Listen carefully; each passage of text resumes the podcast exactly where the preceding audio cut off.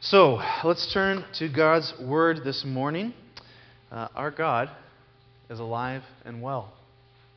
And He speaks to us in His Word and in our uh, gathering together this morning. So, let me read John chapter 2, verses 13 through 25, and then we'll pray. The Passover of the Jews was at hand, and Jesus went up to Jerusalem. In the temple, he found those who were selling oxen and sheep and pigeons, and the money changers sitting there. And making a whip of cords, he drove them all out of the temple with, uh, excuse me, with sheep and oxen. And he poured out the coins of the money changers and overturned their tables. And he told those who sold the pigeons, Take these things away, and do not make my father's house a house of trade. His disciples remembered that it was written, Zeal for your house will consume me. So the Jews said to him, What sign do you show us for doing these things? Jesus answered them, Destroy this temple, and in three days I will raise it up.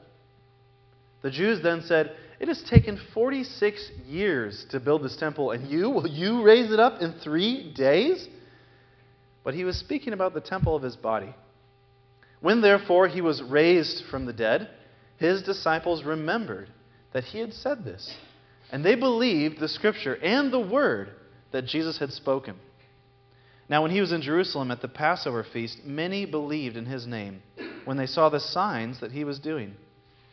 But Jesus, on his part, did not entrust himself to them, because he knew all people and needed no one to bear witness about man, for he himself knew what was in man. Let me pray.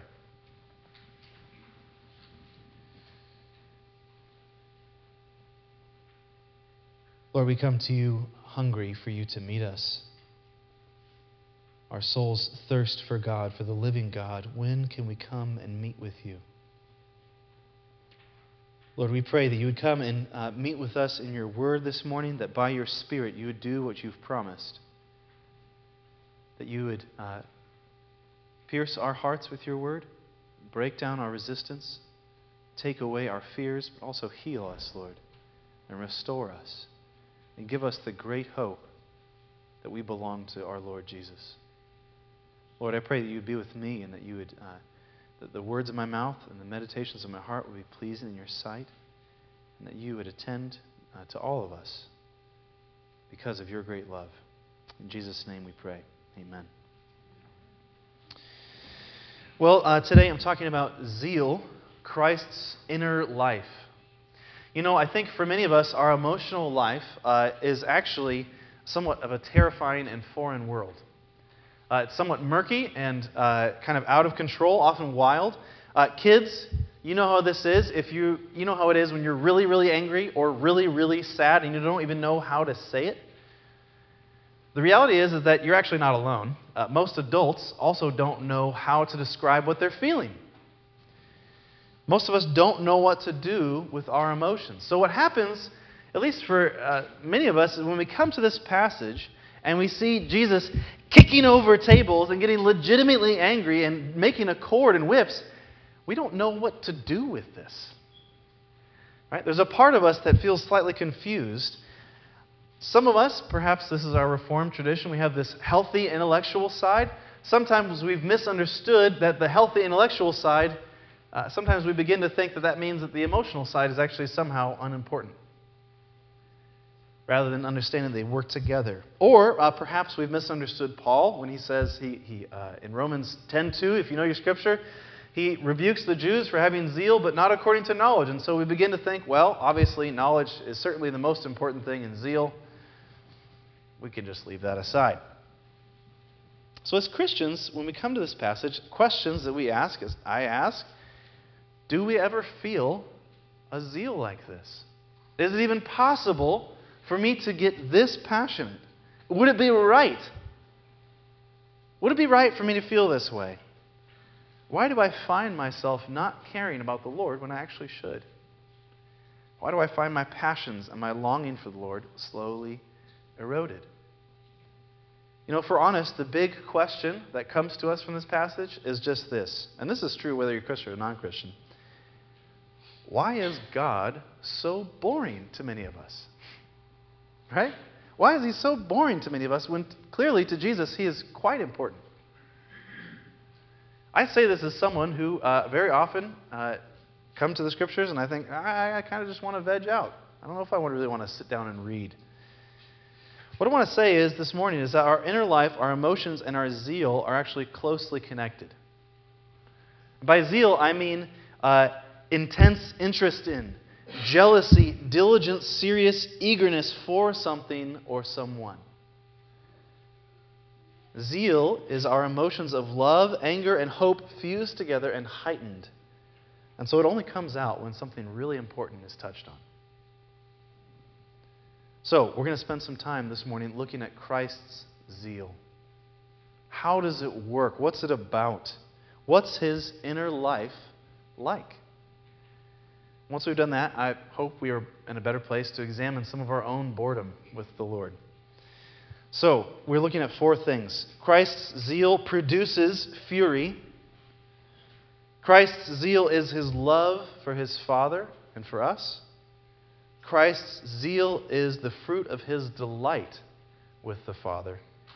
And then, lastly, how Christian zeal works. So, Christ's zeal has to do with fury, also love, delight, and then lastly, we're going to think about what this actually means for us as Christians. So, first off, Christ's zeal produces fury.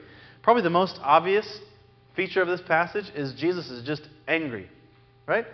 He's quite livid uh, towards these vendors. And it's actually shocking because you go from chapter 2, which is the beginning of Jesus at this wedding, and it's kind of one of the favorite passages of, you know, uh, Jesus wonderful, kind, covering up people's shame, providing for this party. And then he directly goes up to the temple, and all of a sudden, he's angry. uh, is this the dark side of Jesus? Is this uh, his anger? Is his anger connected to the grace we just saw? What's motivating this anger? Is it right for Jesus to be angry? Well, what I want to say is that this is actually holy anger. Holy anger. Whereas most of our anger happens to be because we've been dishonored in some way, uh, Jesus' anger is actually over his Father being dishonored. So let's look at how God is being dishonored in two ways. Look at verse 14. You see these uh, vendors and money changers in the temple uh, and, you know, just so you know, these people are not just selling trinkets, right? There's no uh, WWJD uh, bracelet stand and uh, get the, you know, Christian t shirt uh, stand. Uh, these are not trinkets. What they're selling are oxen and sheep and pigeons. Well, all of those are the exact animals you need to come and sacrifice in the temple as a Jew at Passover. Right? They're not selling trinkets, they're actually selling the stuff you need to come and worship. And the reality is, is that in some ways they're actually providing a service. If we are all Jews and we have to go up at least once a year to the Passover, but we live in Turkey or in Egypt, we're looking at a long travel, long distance trip. So the reality is, is that I need to be able to show up and buy an animal to come and sacrifice. So in one sense, they're actually providing a service, right? You show up, hey, we'll, we'll, you can buy an animal and you can sacrifice it. Well, why is Jesus so angry then if they're providing this service? It's that their, their prices are ridiculously high. It's a form of extortion. You all know how this works, right? Uh, when you go to the airport and you stand in the TSA line, right? And you have your water bottle and you pour it out in the big uh, dumpster now. And then you go through the line, and, uh, and then how much does water cost on the other side? $5, right? For half a liter? This is ridiculous. Uh, that is exactly what is happening here. See, this is not a, simply uh, some act of service on the vendors. They're not thinking, well, you know, I'm gonna, I know my brothers and sisters need to come and worship, so I'm going to provide something. This is a business opportunity. They have taken God's personal gift of worship, God's gift to his people of worship, and found a way to turn it into a commodity, to turn it into something to be sold and profited from. I know I can make a quick buck if I sell these things at Passover. You have to see that this perverts the image of who God is. Right? Instead of God uh, graciously giving his presence to his people, and making that available to all the nations to simply come and be in his presence, now uh, it seems like God is rather greedy and petty. And that worship is not for anyone's good, but for God's profit. It perverts what worship was supposed to be pure devotion to the Lord. Instead, it's a money making scheme. So that's the first thing. The second thing is also where they sold. Where they sold. And where they sold actually not only turned worship into a money making scheme, but also excluded a whole section of society. People called Gentiles, non Jews.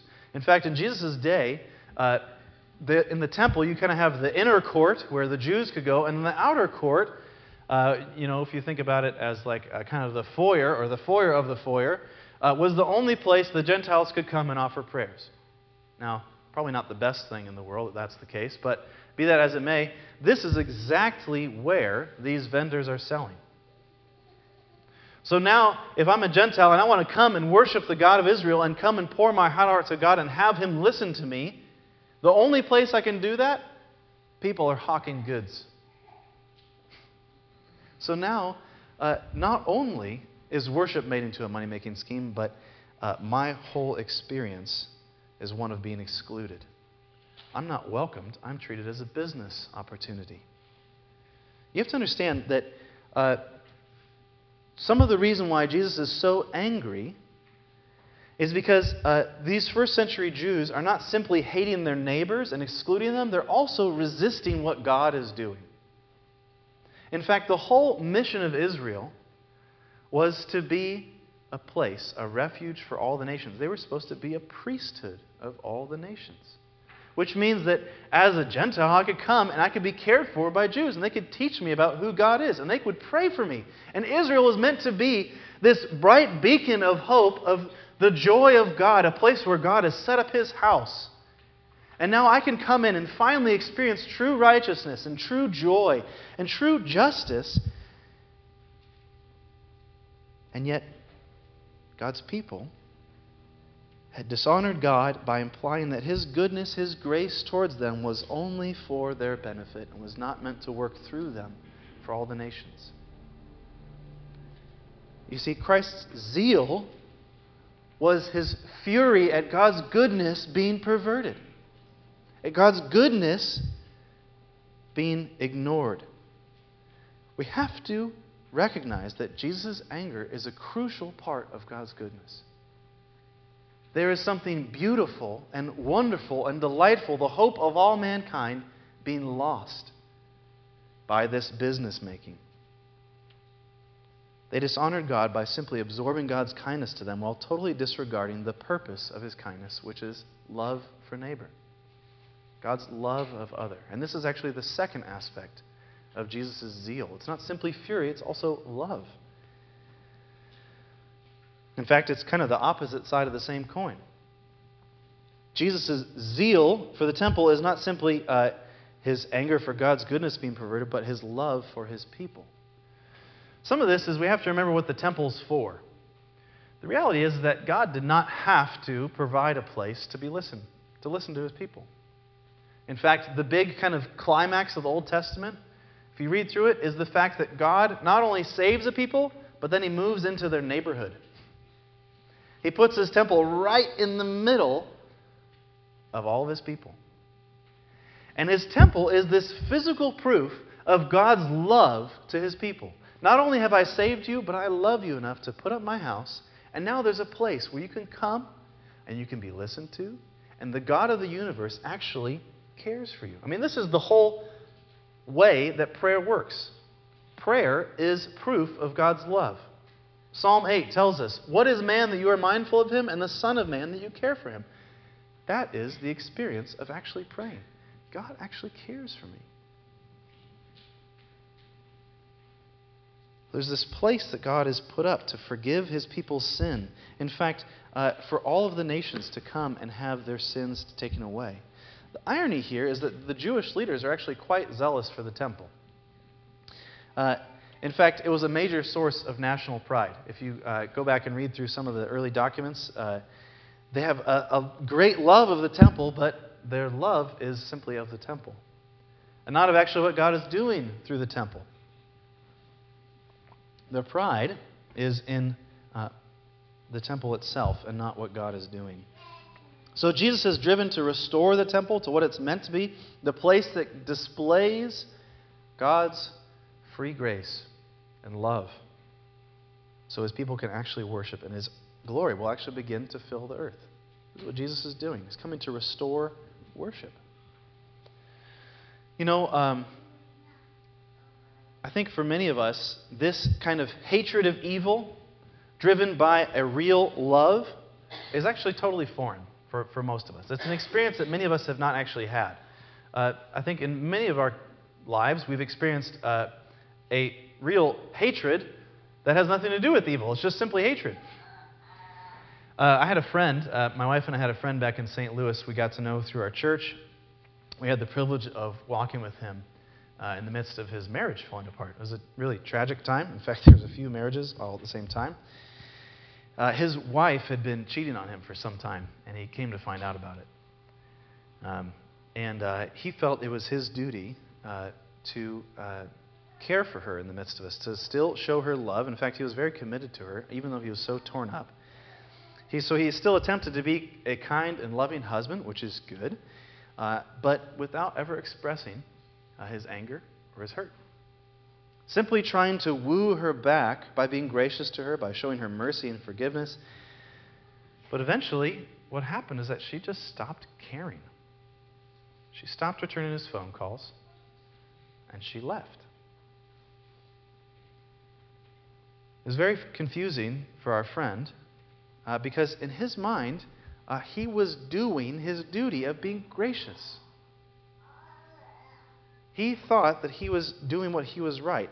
I met with him sometime afterwards, uh, after the divorce had been finalized, and we were talking, and uh, he just expressed to me, you know, my, my, my real regret is uh, that I didn't even understand how grace is supposed to work. I didn't understand what that's actually supposed to look like. He realized his picture of grace was very narrow. In fact, grace towards his wife, rather than simply uh, just trying to be tender to her all the time, actually, what it would have been would have been fiercely pursuing her. Right? Grace and love for his wife would have been fighting back for her in white hot anger that she had betrayed him. Real love for his wife would have been saying, You have betrayed me, and that injures me deeply and I want you back. And I'm mad about it. One of the best ways to know if you've given up on a relationship with a friend or a spouse is if when they hurt you, it just doesn't matter anymore. Right? So, positive way to say that is uh, conflict in your marriages or your relationships can often be proof that you still care, that you still have a pulse because you only fight about things you really care about. I just want you to see that zeal is a healthy human emotion. Zeal with love and fury is a healthy human emotion. So if you don't have that, if you're trying to avoid being zealous, you're actually skewing some of what it is to be human. Because it's outworking of real love. Zeal is an outworking of real love. In fact, zeal is the fire and fierceness of love. You know, Song of Songs talks about this with romantic love. Love is as strong as death, jealousy is as fierce as a grave. Its flashes are flashes of fire, the very flame of the Lord. So if you're zealous for something, you won't let it be disregarded by others or by yourself. You see, Jesus' zealous love not simply works to restore worship, it's also the thing that drives him to the cross. It's also the thing that drives him to the cross. Jesus' zealous love is what drives him to save a people for himself to taste our death. The cross will always be shallow to us unless we see that it is the proof of Christ's longing for us, of his zeal for you. In fact, Jesus says that uh, they should destroy this temple when he's, he's speaking about his body. He says that the only destruction, the destruction of his body will result in our rescue and reconciliation. So the fury that Jesus displays against God's love being perverted is also the fury that he endures on the cross. I'll just say that again. The fury that Jesus displays at God's love being perverted is also the same fury he endures for our sake on the cross. This is the glory of the gospel. You have to see that Jesus' love is not docile, it's ravenous and powerful and victorious. It does not lay down. So, Jesus' zeal is love for his Father and for us, and you see this especially in the cross. And it results in fury and real anger at his God being dishonored, his character being twisted, and our hope being lost. But none of this actually answers our first question uh, how do you get this zeal? How does this actually work? So, this is our third question. How do you get holy zeal? Holy zeal. So, our third point is Christ's zeal is the fruit of his delight in the Father. Delight drives zeal. Delight drives zeal. So, you can see this in verse 21. Jesus says, He is, I'm sorry, John tells us that Jesus' body is the temple. Jesus' body is the temple. What he means is that everything the temple was supposed to be is now true of Jesus. So, let's just think through this for a second. The temple is proof of God with us. It's God's tent in the middle of his people's tents. John tells us, John chapter 1, 14, that Jesus took on flesh and tented with us. The temple is God's physical availability. Jesus touches and heals. God provides a place for sacrifices to atone for sin in the temple. Jesus gives himself as the ultimate sacrifice for our sins. God provides a place for his name to dwell, where his glory fills the rooms, where his spirit is alive and moving, pouring out life. In Jesus, the fullness of deity dwells, and so the fullness of God's glory. In fact, Jesus is the name of God. He is the one who's indwelt and specially anointed by the Spirit. So, what's inside the temple is now what's inside Jesus. So, we, as his people, find refuge in the temple, where our prayers and our singing are, and our delight fill us but also fill the building because we are in God's presence. Well, now in Jesus, he has his own refuge with the Father. He is a house of continual prayer and praise. In Jesus, his inner life is one of continual prayer and praise, continual delight in the true God, being in his Father's presence in fact, John 1 also tells us the only God has had his head on the Father's chest. Jesus' inner life is an experience of total delight in the Father because he has this voice at the very core of his being This is my Son, in whom I am well pleased. He is a house of delight and prayer. Now, if that's crazy, Let's just take it one step further. Here's the really wild and crazy thing. Look at verse 22.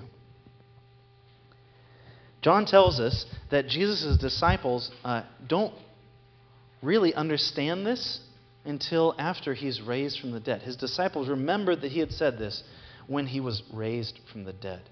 Well, why then? Why after he's raised from the dead? John's kind of subtly telling us, and he'll do this further on, that what's happening for the disciples is the Spirit of God is coming and teaching them. In fact, this is just what Jesus says will happen. The Helper, the Holy Spirit, whom the Father will send in my name, he will teach you all things and bring to your remembrance all that I have said to you.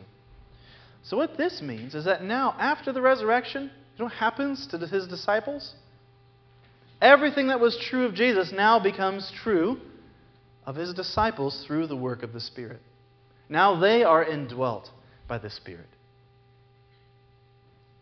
Now they begin to have an internal life, eternal internal life of delight and joy in the Father. Now they, in their very inner beings, begin to have a constant life of prayer and praise. When Jesus was still on the earth, his templeness is confined to his body. But once he's ascended and sends the Spirit, his templeness is now given to all of his people. So now instead of there being one temple, there are billions of temples roaming around the earth, full of God's Spirit, full of God's delight, walking around, simply babbling and coming out of their mouths God's praise and God's delight. You have to see that this is what God is doing in your life. This is what God is after in your life. What this means is that the inner life that Jesus had is meant to be our inner life. The inner life that Jesus had is meant to be our inner life. So, one of the things that this means is that it's a spiritual duty to enjoy God. It's a spiritual duty to enjoy God, to like being with Him, to delight in Him. Now, most of you have heard of Jonathan Edwards. Uh, he preached famous sermon, Sinners in the Hands of an Angry God. That's one of hundreds of sermons he preached, he's preached. But what he's actually most known for by people who read him is his tremendous delight and joy in the Lord. Now, uh, you can look at this another time. I put a quote in, uh, in the front of the bulletin for you. We're not going to read it right now. Instead, what I'm going to read is a quote from his wife, Sarah Edwards. Uh, during the time of kind of the Great Awakening in the 1740s, uh, she had this tremendous experience of God's grace being poured out on her, of coming to know that God's grace was for her. Now, I just want to say, uh, not only is Sarah Edwards a pastor's wife, uh, which is kind of can be a hard job, but also, she raised 11 children in the 1700s. Okay? This gal probably doesn't have her feet up most of the day. Just put it that way. She's busy. But it turns out that busyness with children is not actually opposed to the Lord working, to the Lord meeting you in prayer. So let me just read this. This is a slightly longer quote, but stick with it and just listen to her joy with the Lord. This is uh, the Lord meets her in one, uh, one day after uh, listening to a guest preacher in prayer. While Mr. Reynolds was praying, these words in Romans 8:34 came into my mind. Who is he that condemneth? It is Christ that died, yea, rather that is risen again, who is even at the right hand of God, whom also makes intercession for us, which occasioned great sweetness and delight in my soul. But when I was alone, the words came to my mind with far greater power and sweetness. They appeared to me with undoubted certainty as the words of God, and as the words which God did pronounce concerning me. My safety and happiness and eternal enjoyment of God's immutable love seemed as durable and unchangeable as God Himself. Melted and overcome by the sweetness of this assurance, I fell into a great flow of tears. The presence of God was so near and so real that I seemed scarcely conscious of anything else. The whole world, with all its enjoyments and all its troubles, seemed to be nothing. My God was my all, my only portion. I felt perfectly subdued and weaned from the world, and more fully resigned to God than I had ever been conscious of before. I felt an entire indifference to the opinions and representations and conduct of mankind representing me. I was entirely swallowed up in God as my only portion, and His honor and glory was the object of my supreme desire and delight. At the same time, I felt a far greater love to the children of God than ever before. You see, what has happened in her soul is what the Lord is aiming at in our lives. In fact, you all, if you are in Christ, have had tastes of this. Some more often, some greater, but this is what happens when you are in Christ. This also means that if Jesus' inner life is supposed to be our life, it's not just a supposed to be, it's not just a should. But that actually, once the Spirit of God comes in you, do you know what He starts doing? He starts pushing out the walls of your soul and making more and more room for Himself to fill your being. So that the Spirit of God, Jesus' inner life, is active inside you.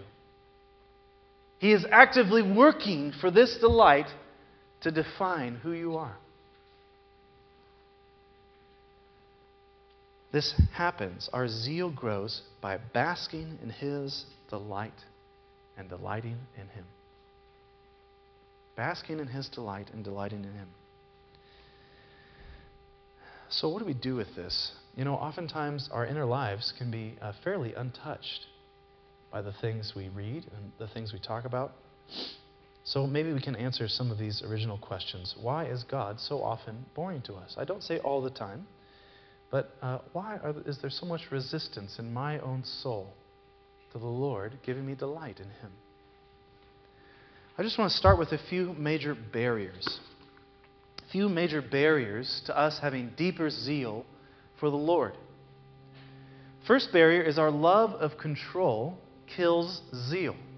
Our love of control kills zeal. So, this is true in our emotional life. You know, we shouldn't expect our devotion to burn for the Lord if we are distanced from and resistant to our own emotional life, the very place where the Lord is stirring. Your emotions exist for a reason. They are the oil check on your engine, they are the litmus test of your spiritual life. So we shouldn't be surprised if we find our emotions terrifying and resist them, that at the same time, we also don't find the Lord stirring us very often. But of course, the Spirit of God is not afraid of your emotions. You know, personally, I think my struggle, my love of control, manifests in keeping it cool, man pleasing. You know, zeal is somewhat embarrassing. Jesus kind of gets out of his mind, zealous in the temple. Keep it cool, Jesus, kind of embarrassing. These are the guys we're trying to convince. Uh, I'm certainly not going to let people see my deepest, most personal passions if I'm bent on controlling what people think of me. It's easier to hate things and to say I hate things than to cry and be a blubbering mess because I love something so dearly. That's embarrassing. As long as I resist that, I shouldn't be surprised that I struggle with zeal. Well, the second barrier is our inexperience in trusting God it actually limits our zeal. I don't say our lack of trust. I know you all are actually growing in trust all the time, and it's a pleasure to see. I have a front row seat on seeing this congregation grow and thrive. But our inexperience in trusting God is a limit on our zeal. And what I mean is this if we are not currently involved in deeds of love, in showing mercy to the broken, in pursuing justice, and caring for the lowly and the oppressed, we are actively isolating ourselves from the challenges those relationships bring. If we are not engaged in deeds of love and pursuing justice, we are actively isolating ourselves from the challenges those relationships bring. Of course, we like being isolated because it feels safe. And that's because we're inexperienced in trusting God. It's scary. It is scary to trust God old pastor of mine used to say, uh, we find the New Testament boring because it describes a life we are not currently living. But if we began to actually live according to its commands, we would find it one of the most startling and profound documents ever written. It would be our life, better than bread. I promise you that if you begin taking risks in serving the Lord, if you begin having those awkward, hard conversations, asking the hard questions, going and being with the people who are challenging to you, all of the verses about the comfort and the Spirit's work will be a whole lot more important to you right away. You know, our third barrier, and this is the last barrier, is that our zeal will always sputter out if we're looking for inspiration. For inspiration. You know, uh, I, what I mean here is that I, I think we struggle with boredom with God because we expect God to be somewhat exciting and inspiring, kind of the way that movies are. I don't mean inspiring in the sense of the scriptures being inspired, but in the sense of Instagram pictures or well designed, beautiful graphics. You know, I think that Jesus is his experience of much of his ministry was actually not very personally inspiring. Remember his prayers in the Garden of Gethsemane? He says, Lord, if there is any way, take this cup away from me, but not my will, but yours be done. Part of me doubts that Jesus would have succeeded as an American pastor. You know, his personal, terrible, uh, personal, his branding is terrible. You know, uh, his packaging is just uh, not appealing at all. The cross is the exact opposite of crisp, attractive, well designed posters or dreamy Instagram pictures. There was no soundtrack to the cross except mockery. The cross was dirty, rough, sudden torment.